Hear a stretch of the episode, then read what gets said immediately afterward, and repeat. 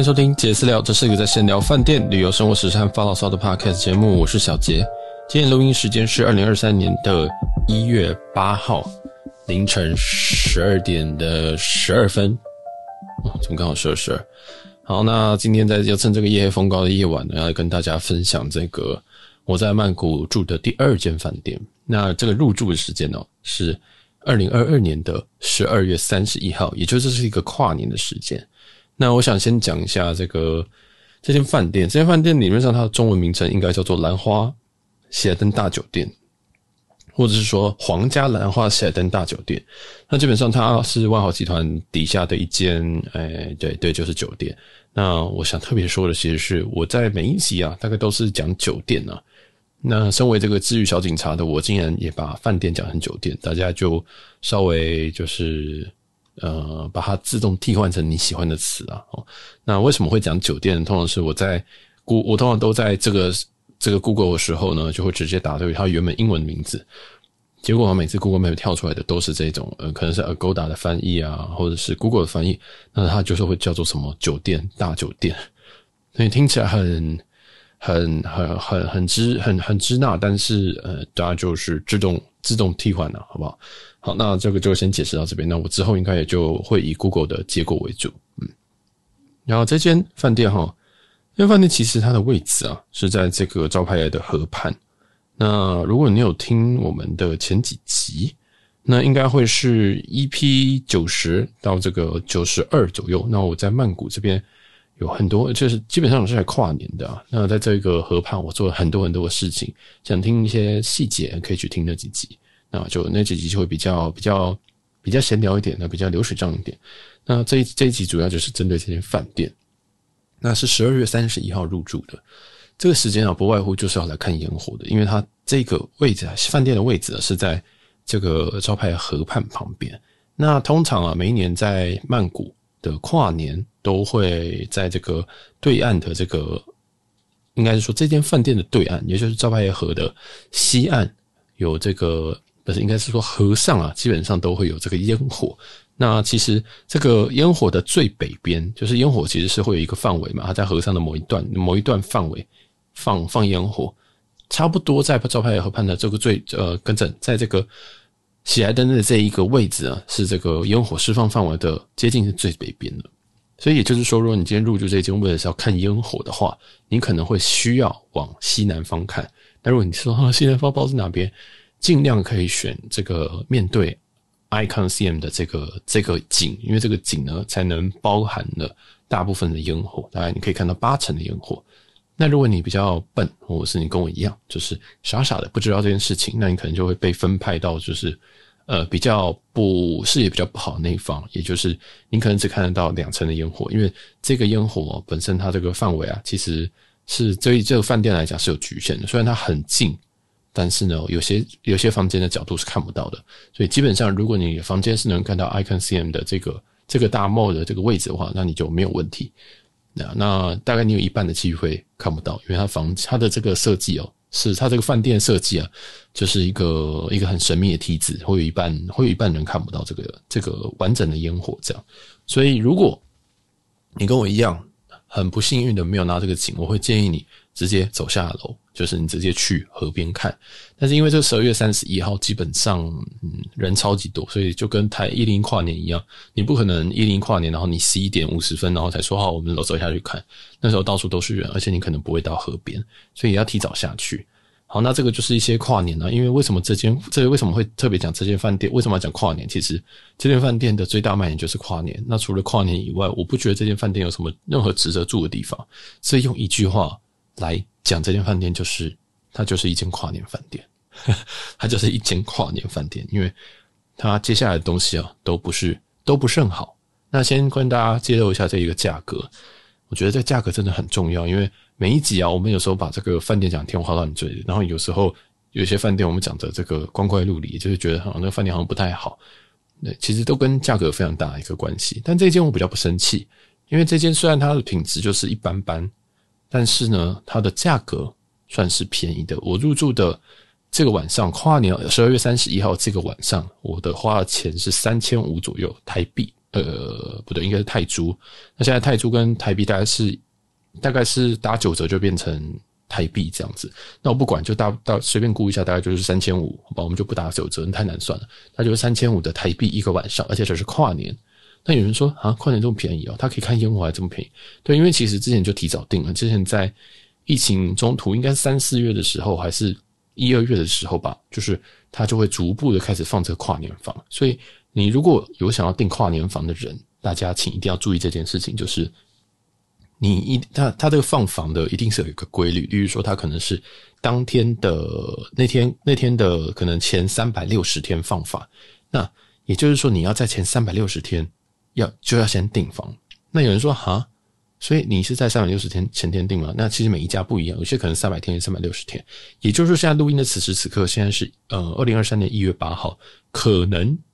这今年的年底的这个房间呐、其实你已经可以开订了哦，你已经可以开订了。例如说，你可能想要订的是，没可能是呃 W Taipei 或者是什么的，你其实已经可以开始准备订了，因为啊，它刚开始放的时候，常常会有一些。这个价格是比较比较甜的一个价格，或者是说它可能这个是并没有调价过的价格，因为正常来讲，连假跨年这一定会调，所以这个就是也是给大家一点呃一点一点 mindset 啦，就是如果你有想要订这种跨年的，你可能可以提前三百多天这样去订，那你就直接上你的订你的这个。订房网，呃，直接去看一下。那记得要设一下闹钟啊！你为了要抢便宜，就是要这样子订，没有办法，没有别没有别的方法哦。所以那我订是三千五，但是当天的价格呢，基本上基本上是是大概在一万多左右。但这个一万多呢，基本上是普房啊，这基本上是最一般的房间。那这个最一般的房间，因为呃虽然是泰金会员，但是就跟 W 一样，他在跨年的时候根本不可能给你升等，因为。大家都订爆了，他大家可能有些人就直接订套房，然后在房间里面看烟火，根本就不会有人，根本就不会有人就是还在这个时候期待这样子。那当然我还是有押套房券，当然套房券最后还是被退回，所以我就是原封不动的，就是没有被升等。那这也是非常非常合理的一件事情啊，毕竟是这个跨年，你想想看，W Taipei 在平常的日子，他可能平日都不一定会让你用套房券的，通常通常会接受，但是好像。依照我听到的 DP，有时候他还是不会给你这样，就可能还是要看你的贡献度啊，或是有没有一些过往的记录这样。所以基本上哈，这个跨年这一天，大家就平常心的入住，不管入住所有的饭店都一样。那我讲一下我今年呃，跟在去年 在这个喜来登兰花喜来登酒店的跨年的一些经验。首先我 check in，我 check in 的时候其实是十二月三十一号的下午两点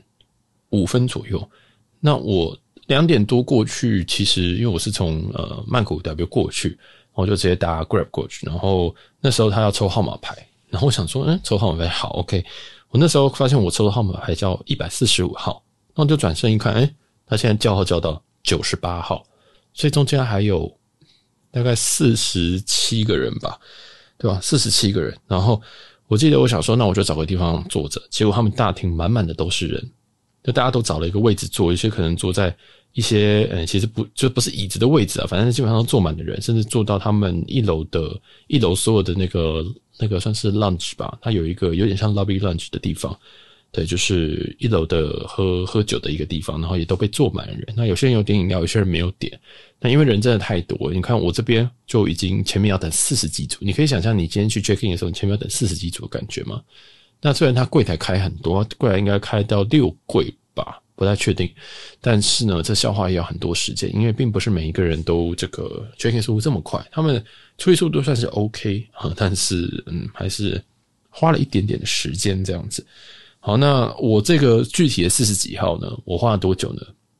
我只能说两点钟，两点五分我拿到这个号码牌，我实际上我四点五十分我才被叫号到。Check-in 柜台，所以其实我等了将近是快要三个小时。然后我记得我在 check-in 柜台的时候，嗯，因为其实当天有很多很多认识的人也都住在兰花喜来登，然后就有人跟我说：“诶、欸，我刚刚到、欸，诶，你你刚刚等了多久？”我就说：“我刚刚等了三个小时，你先去别的地方吃个饭再回来吧。”因为他快要五点你才那个。你才你才到，那你现在领号码牌，基本上要等非常非常久，因为喜来登他的房间数非常非常的多，所以他那个时候我印象中他也是等了四十几个，他最后是七点还是八点？七点半还八点才入住。就是我要出去吃晚餐的时候，我发现哦，他们才刚入住这样子。所以基本上啊，在跨年期间，我都建议你大家可以早点到。然后，如果你对于 view 或对于房间想要升等的人，拜托自个儿订上去，因为有有另外一组客，呃，不是客人啊，另外一组朋友就在想说，哎哎哎，你有没有被升等啊？这样我想说，跨年怎么会升等？然后他就，可是他还是比较那个比较想要被升等，因为他有带家人，所以我想说，哦，好，大家可以理解。但是我想说，啊，就跨年，而且我们再花个三千块，就是我自己啊，稍微花了三千块，应该是就也没什么好升等的，我是觉得这样。对，所以呃，就是这样，在这个热门期间，用自己的现金升等是比较实际的，要套房券是没啥屁用。好，那基本上就是 check in 时间大概是快要三个小时啊，那过程也是非常非常痛苦。就是我也不知道他叫号叫多快和多慢，然后他的叫号也不是说发给你一个什么呃，发给你一个这个小机器，然后跟你讲说哦，轮到你了，然后会震动，不是这种，他也没有一个什么网络上的什么一个网站可以看说叫到几号，他那个几号呢，基本上就是一个荧幕放在那边，然后播放着一个 PowerPoint，那个 PowerPoint 呢，它就是现在叫到几号，它就会做一个 PowerPoint 的那个页面放在那边，所以它是人工。去去那个人工去改那个 PowerPoint，然后那 PowerPoint 再投影到饭店可能大厅也会有两到三个这种大荧幕上面，那个大荧幕也没有很大，大概可能六十寸的荧幕吧。所以每次你要看号码的时候，你都要走到那个荧幕可以看到荧幕的地方，然后才知道号码。对啊，然后旁边那时候我记得有个外国小孩就看到我号码，因为他就因为他有发一张号码牌嘛，纸的一张号码牌，他就说。哦，你前面还有四十几个人呢，啊，这样子，对，他当然是讲英文，但是就很好笑，他就说，你前面还有四十几个人呢，就是有一点幸灾乐祸的感觉。然后他的家人就，家人就想说，很不好意思，就是对，因为他那个口气实在太嘲讽。我想说，咦，我就跟他说，耶啊，哈哈，我意思就是说，呃，对啊，嗯，我知道，对，因为我在那边等真的是等不下去，后来我就真的就跑到隔壁去，虽然等了三个小时啊，啊，我就先走到隔壁，隔壁有一个这个。River City 这个它一个，诶、其实我不太确定那个到底算，那应该不是 mall，那其实比较像是一个，嗯，艺术的展演中心。那它里面有很多间咖啡店，嗯、也没有很多间，大概两三间吧。一间是 Starbucks，所以理论上好像又不算，不太算什么咖啡，好像有有好吃的东西反而不多。然后它有一些展览这样子，所以它也不是，如果你真的想要吃东西或者是逛街的话，你不如搭船到。那个对面的 Icon.CM 去去逛，对，但那时候我并不知道可以搭船。我想说，哦天哪，我要怎么去对面？后来我入住的时候，我才发现说，哦，原来其实饭店旁边就可以搭船直接到对面，而且是免费的接驳船。所以如果你在等房间的时候，或者是你呃可能入住之后你不知道吃啥，我觉得对 Icon.CM 是你最好的选择，因为它这个饭店附近啊，老实说，你真的想要有闹要走到闹区，或者是到中国城，全部都是要打车。就是不管是 Grab 或者是你自己有开开车，或者是别人接送的话，都还是要叫车会比较方便一点。就是这个饭店的位置呢，它机能最好的地方，你要到对岸去，就是 Icon.CM 的，就河的另外一边，对啊。那我是蛮建议你这个，因为就是这有这个接驳船，所以反而它的机能变得非常非常好。Icon.CM 是一个非常巨大的 mall，里面什么东西都有，吃的东西超级无敌多，绝对可以逛非常的久，所以。这个地方，这个这个 mall 反而让这个喜来登这个点变成非常的不错。那既然讲到点，我就讲一下，大概你从这边到机场，因为我是这这是我曼谷行最后一间饭店，大概花了我五十到五十五分钟到这个反呃那个机场，就是 BKK 哦，就是就是对，就是苏凡纳布机场吧，应该是这个。呃，那价格大概我用我叫 Grab 大概花了七到八百的。泰铢，那我觉得有点贵，我不知道 Grab 为什么最近这么贵这样子，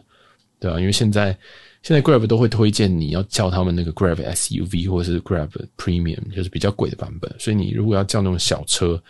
那种一般的 Grab，虽然它可以便宜，可能像这一段可能就会变成四百五之类的，但是那个车非常非常的难叫，就反而你要叫到 Premium 或是 Grab SUV 会比较好叫，那价格就会很贵。所以这个就大家自己考虑一下。我觉得现在在曼谷的这个 Grab 真的有在上涨的趋势，但还是很方便。老实说，因为对于一个外外外国外国仔观光客，你就它就是一个 Uber，而且我觉得它比 Uber 还好用啊，就是很方便。你要去哪边就叫，然后或者是你直接用 Grab Bike，它就有那个有那个摩托车会来送你，这样子就是来接送。但因为我去机场，不可能用摩托车载那个行李箱，所以我还是叫 Grab SUV。好，这个岔题了。不过基本上这边呢、这边因为附近的东西偏少，所以你可能也要需要走路。它附近有些 bar 或有一些小店，但我就觉得，嗯、有一点贵。它附近的 bar 或者是那个有一间日式料理，我都觉得有一点点贵。所以，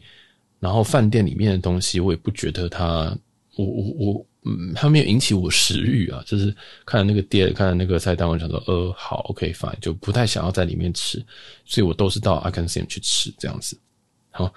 那旁边的 River City 基本上也没什么东西，但是因为有星巴克，对我来讲就是一个救赎，就是可能去那边工作一下，拿电脑下去这样，所以我觉得这是挺好的。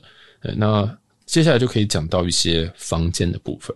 首先我，我我先 check in 了嘛，对不对？刚刚讲了很多，时序有点乱，不过我总算是在五点前，我下午五点前后就是跑到了进到房间。我进到房间之后呢，我就感受到那个有一股味道，但是我不知道什么味道。那个是一种欲盖弥彰的味道。那有些老饭店它本身有个味道，但我又觉得这很像烟味，但又。有一点香香的味道，就是有点香香的烟味。我想说，这到底是什么东西？后来我想起来，应该是有烟味没有错，但是饭店的香氛有把它盖掉，或者是它有用除臭把它把它盖掉，所以整体的房间呈现一种一进去你就会觉得，嗯，有一罐有一股有一股味道，但你说不出来它是有点好闻又有点不好闻感觉，所以很抽象。但是我这次住的是十二楼一二二二的样子。那这一间，诶、是最是乞丐房，所以房型是最基本的，最基本的。那他的房间非常的陈旧，就是我也没有查他的什么时候开的，但是我我完全不会想查，就是我觉得他可能比台北喜来登再旧一点。那那对，我觉得台北喜来登已经是有点旧的地方了，我都不太想去。但是他对我感觉就是有点就是这样感觉，就是一样是可能三千多块你可以住到，但是。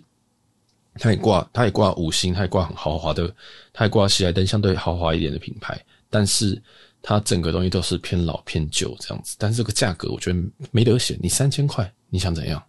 对不对？三千块你想干嘛？对吧？没什么好说的。所以三千块这个位置 OK，房间非常旧，然后它的。基本上有一些怪怪的烟味，然后我觉得灰尘也偏多，但我不知道，因为我其实，在 W 呃曼谷 W 的时候也有一点点觉得有灰尘。那为什么我怎么样觉得有灰尘？因为在曼谷实在太热，所以通常我会穿短裤。大大部分在有些饭店啊，如果有做一些比较好的清扫，尤其有地毯的地方，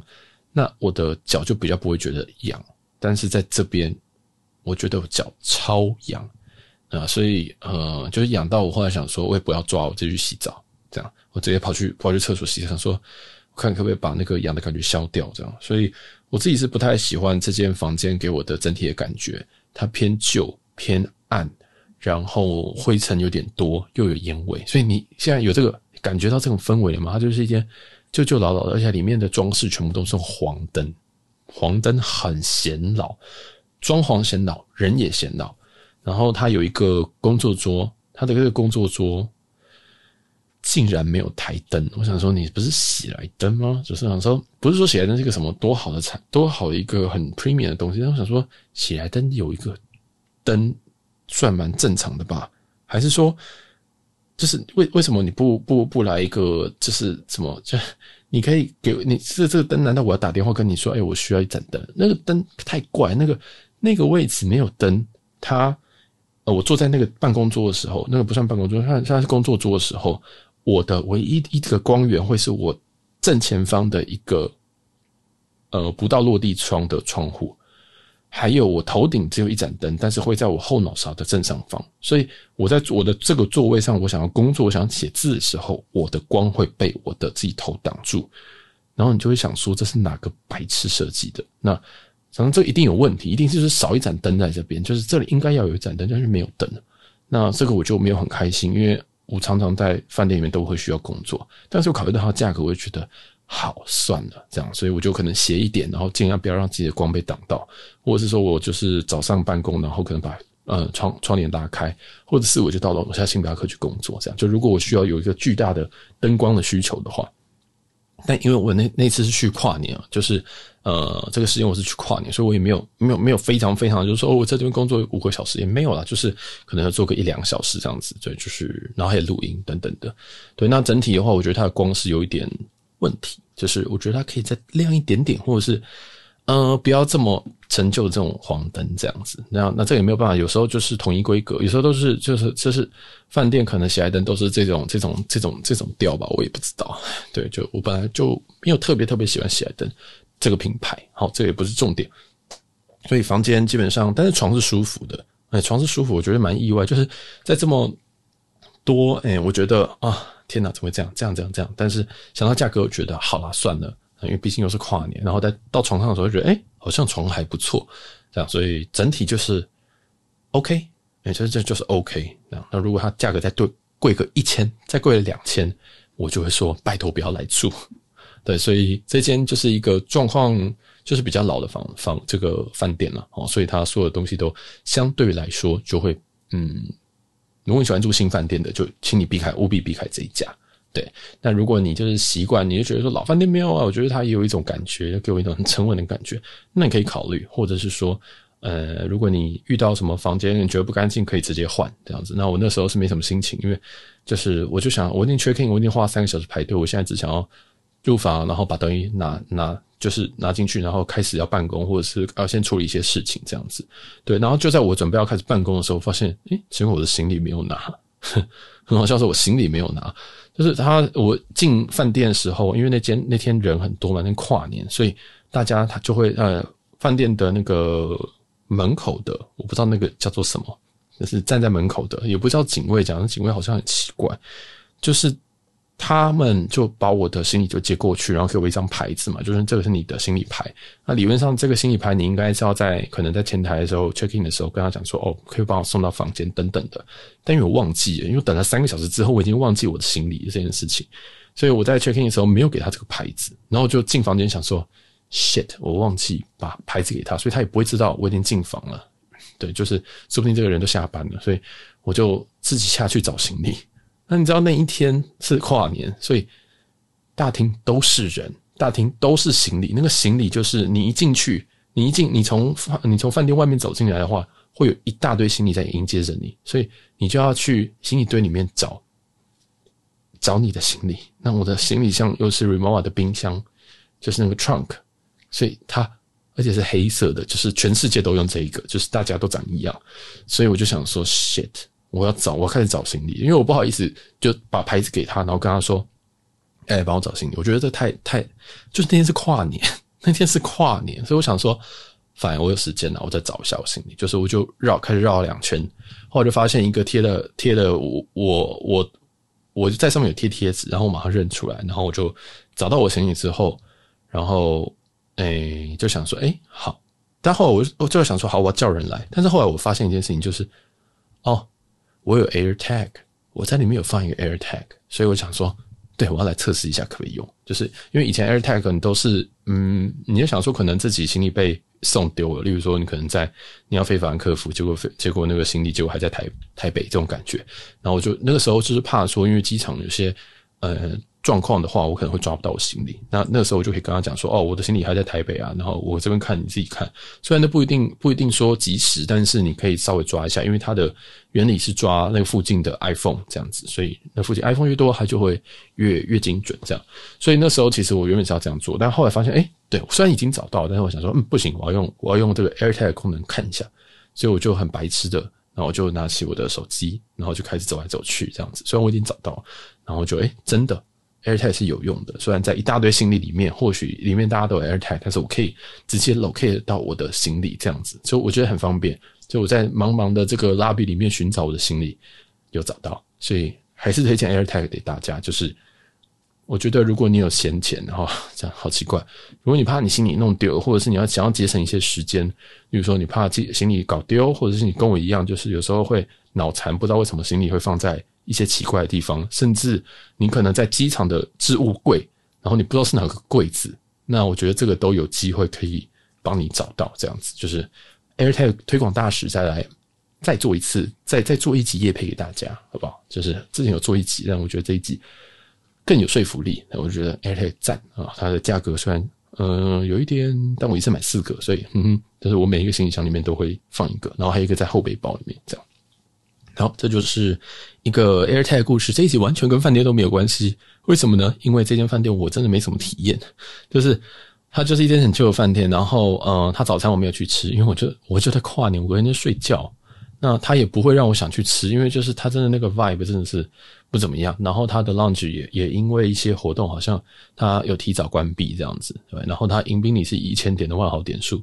就是一切我都是就觉得好，我只是来这边睡觉的这样带走。当然我最后我在房间里面看烟火，那因为我的位置它并不是面对正确的位置，它不是面对这个烟火的绝大绝大部分的景，所以我的景其实非常非常的局限，非常非常小。然后我也有拍成这个，我有拍几张照片，但是真的就比较小，没办法看到这个呃照拍的照拍河的这个烟火的全景，就有点可惜。如果我下次如果还要来看烟火，我一定会。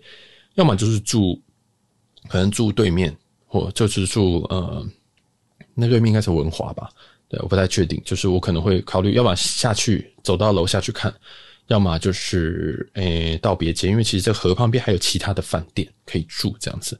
对啊，那我基本上蛮推荐在曼谷，如果你没有在这个河畔跨过年的话，我觉得你一生可以来一次。啊，至少至少来一次啊，我觉得还不错。因为在河景跟在一零一那个完全是不一样的感觉。详情还是可以去听我们前面曼谷跨年那几集，这样。然后饭店的部分，嗯，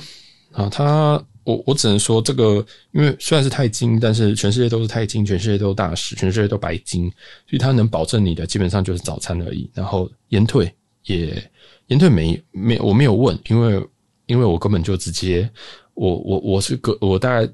因为我那个最后一天是好像早上十，好像十二点的还是一点的飞机，我很早就走了，所以我也没有问延退这样子，所以应该是也没有问题。因为其实很多人来这边饭店都只住一天，我发现第二天人超级少的，就是所谓住一天说他们只来十二月三十一号那天，但是他一月一号就退房了，就是很多人在一月一号就换换换饭店了。那我是一个很懒得换饭店的人，这样我就觉得说换饭店我还要还要还要收拾行李，把行李盖上，然后我给信又特别多。所以有点就是说，饭店，呃，我住了两天，但是我住了两天，我第二天我马上，我那种感觉，我就知道说，大家来就是为了烟火，大家来就是，如果不是烟火的话，大家根本不会住在这边，这样，这是我的感觉啊。但是有可能有些人很喜欢，那有些人就跑去呃万丽啊，或者有些人就回去住，我印象中回去住什么，呃雅典娜啊，什么就是万豪其他集团。那我觉得，其实，在曼谷很多很很不错的饭店。那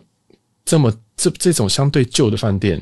呃，可能 CP 值没有那么高，但是因为它是在跨年期间，而且它在烟火第一排，所以如果你运气好，或者是你钱够，你直接加上去，你是可以在房间看烟火的。这个感觉绝对，这个感觉绝对是不一样的。不像你今天在呃台北，你其实你要住饭店，其实常常你都还是得走到，如果你没有订到某些房型的话，那那些房型可能要五万块、六万块，你都还是要走到楼 lobby 楼下去。去看，所以，嗯、呃，我觉得这就是一点经验了。你用三千多，你可以买到这个，我觉得挺不错的。所以也推荐给大家，就是如果你预算偏少，然后又想要在房间看的话，这个是不错。那你也可以订了，然后下楼看，我觉得都很赞。这样子，好，那这边就这间诶，皇家皇皇家兰花喜来登大酒店就介绍到这边。哦，那如果喜欢我们的节目的话，记得帮我们留个五星好评，然后顺便帮我们把我们节目分享出去，然后之后还会继续分享这些诶饭店的相关，然后其他有些比较闲聊的集数，也欢迎大家去支持一下。那今天的节目就在这边告一个段落，我们每周都会更就更新至少两集以上的内容。我是小杰，我们下集见喽，拜拜。